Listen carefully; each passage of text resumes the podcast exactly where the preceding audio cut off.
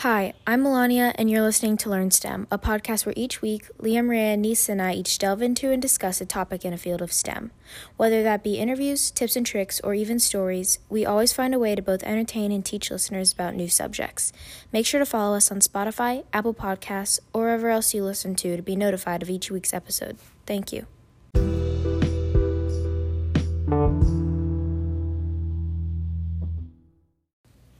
Hello, everyone. Um, I'm recording this in my family room, FYI. So if you hear any background noises, if you hear my dog coughing, if you hear my family talking, that's why. Uh, for some reason, the audio is really good in here, though. So we're gonna make a sacrifice. But um, I was gifted with the technology episode for this week and decided to do um, something in forensics, specifically facial reconstruction and recognition technology, which can be used to pretty much bring life to the dead. So, this episode is going to be split up into two parts. We're going to have the first part, which is kind of an introduction to facial reconstruction and recognition technology and how it works. And then the second part, I actually wanted to kind of um, relay a case that used um, reconstruction technology specifically to identify a victim. And all the pictures for this episode and all of the information will be linked in the podcast episode description. So if you wanted to follow along with that, or if you go to the link with the FBI, um, it was by the FBI, that has pictures and actually the specific case that I'm going to be covering today there's also another case that they have on there if you're really interested. But yeah, let's just start with kind of an introduction on um, this technology. Okay, so I first wanted to say that there are two different ways that we can reconstruct faces, um, and that can be through clay modeling or it can be through a 3D type of clay modeling. And then also for recognition, that's only on tech, like only on a computer. But both of these technologies are used as last resorts um, when identifying victims, and they are not used in courts. So similar to polygraphs. Um, that's why people say if you are ever asked to take a polygraph, just don't because they're so unreliable and they're very inaccurate most of the time that they're not even used in courts. Um, but again, they're still used as last resorts. So the way that facial reconstruction works is it uses the averages of many statistics of the victim. So they're going to first, when they find the victim, they're going to identify their age, their height, their gender, and their race. Sometimes you can identify the weight, but um, that depends on how far in their post-mortem interval they are. Uh, but they're going to use these statistics of the people um, in these groups. So the average height for their age, the average gender, or with their gender, the average uh, race. They're going to just use a whole bunch of averages and they're going to slowly build a face for the unidentified victim. So, like, uh, the average nose size for a specific race, or like women typically have larger hips than men, things like that. So, FaceLab is a popular software that has been used to create 3D models of unidentified skulls from CT scans. And um, these scans, CT scans, provide lots of surface detail and actually internal information that just looking at the skull wouldn't provide. And this allows the program to make as close um, of estimates as possible. And they can actually like uh, reconstruct missing jaw lines. So this kind of mimics the hand sculpting process just online. You can kind of think of it like those engineering platforms that a lot of engineer students use, um, where they can like analyze a certain thing that they build virtually even more to the extent. So, the mimicking of virtual sculpting allows for the preservation of the skull and access to each layer created, which allows for alteration of the model if or when more knowledge is gained or a mistake is made. So, if they f- figure out the exact age of the victim later on, they can go back and actually alter the um, model.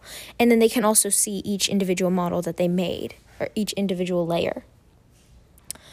Um, so to start the process, you start by analyze, analyzing the skull of the victim's face, and the race and the sex are able to be determined by forensic experts with the skull alone, while age is loosely guessed as well, but it's not um, confirmative.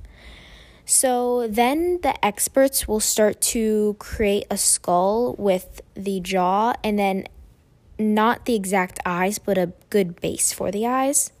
They then place, um, this is virtually or with clay, 21 different landmarks that are tagged on the skull for eventual approximation of tip, tissue depth. Um, depth, I'm sorry. So these tissue depths are guessed again based on the averages of other people who have the same race as them, age as them, gender, etc. The muscle is then added to the skull and it's built upward at a depth of about a millimeter within the facial markers, and this serves as the tissue of the skull. Uh, the nose and eyes are actually extremely difficult to guess um, because there's just a wide ver- variations of the nose and the eyes between all people, regardless of their gender, their age, or their race. Um, so, math is used to make these approximations. Typically, the mouth, for example, is the same width as the distance between the two pupils. And then, of course, birthmarks, wrinkles, and weight and scars can't be determined through math or science uh, so it must be a guess. So, facial recognition specifically can be used to try and determine who the victim may be. A facial recognition software can use specific points of a reconstruction a reconstructed face to compare the points of real people from a database. So after the face is reconstructed, they can use a facial recognition software to look at those 21 landmarkers that we talked about at the beginning and look at a database of people throughout the world or country and try to match the closest um, person. So that is kind of an introduction to these softwares. And now I just wanted to tell you a case where we actually used, or the FBI used facial reconstruction to identify the victim. Okay, so this case takes place in 1994. Um, in 1994, at the summit of Table Mountain in Idaho, a Caucasian female skeleton is found approximately 200 meters off the pathway of a hiking trail in the thick reeds. The following items were collected with the remains a wristwatch, checkbook, shark tooth pendant, and a leather handbag containing a plastic water bottle, a cup, and two empty packets of sleeping pills containing um, drugs in them. So the checkbook that the female had on her was too damaged to recover information from due to uh, previous weather. And if you actually do want to go and click on the description, there is a picture of her skull. And with the description, police are actually able to link the case to a missing persons report from a couple years earlier. And this report was of a disappearance of a woman who suffered from chronic depression in the Table Mountain area. And fun fact, the police actually didn't link the missing persons case. A reporter um, went to police, kind of saw what was happening, and actually did a reporting a few years ago on this woman. So she was the one to link this. So, of course, that's not enough to just link it.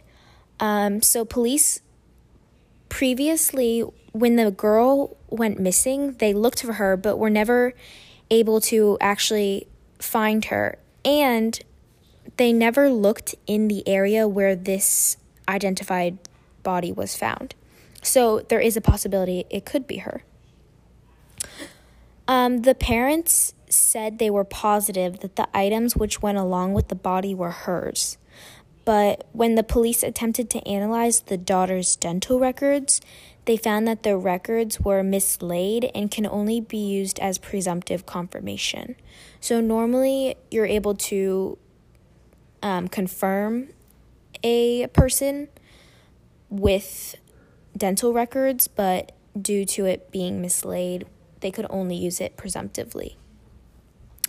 As a final attempt to identify the body, police hired facial reconstruction specialists who had not seen any prior photos of the woman to build a face of the victim from scratch. And this helped uh, make sure that they were getting as accurate results as possible because if they saw pictures of the um, woman who they were who the police were trying to connect them to, it could throw things off.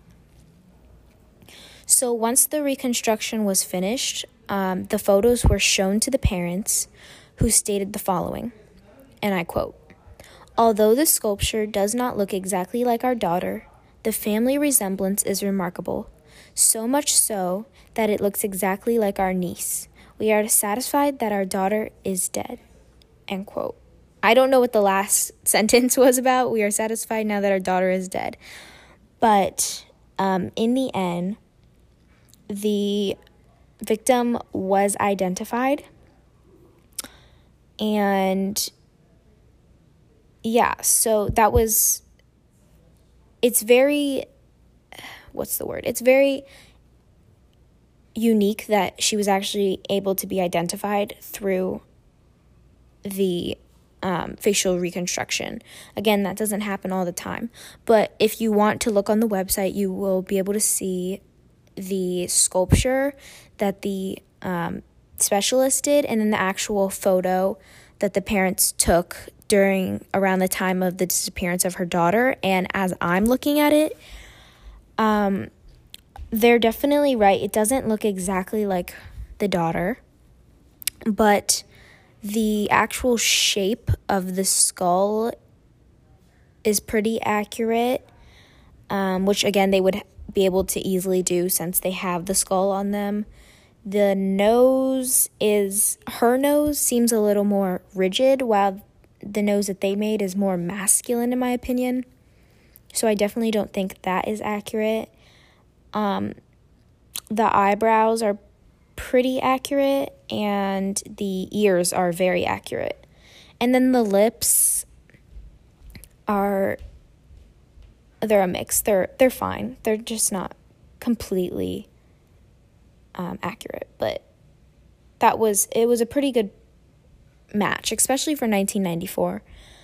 And then again, I just wanted to um, state again that there are two other cases if you want to look at that website. So that was all for this week's video, um, especially since this is the first week of October this is kind of like a spooktober where we're going to be discussing topics that are more sinister and spooky.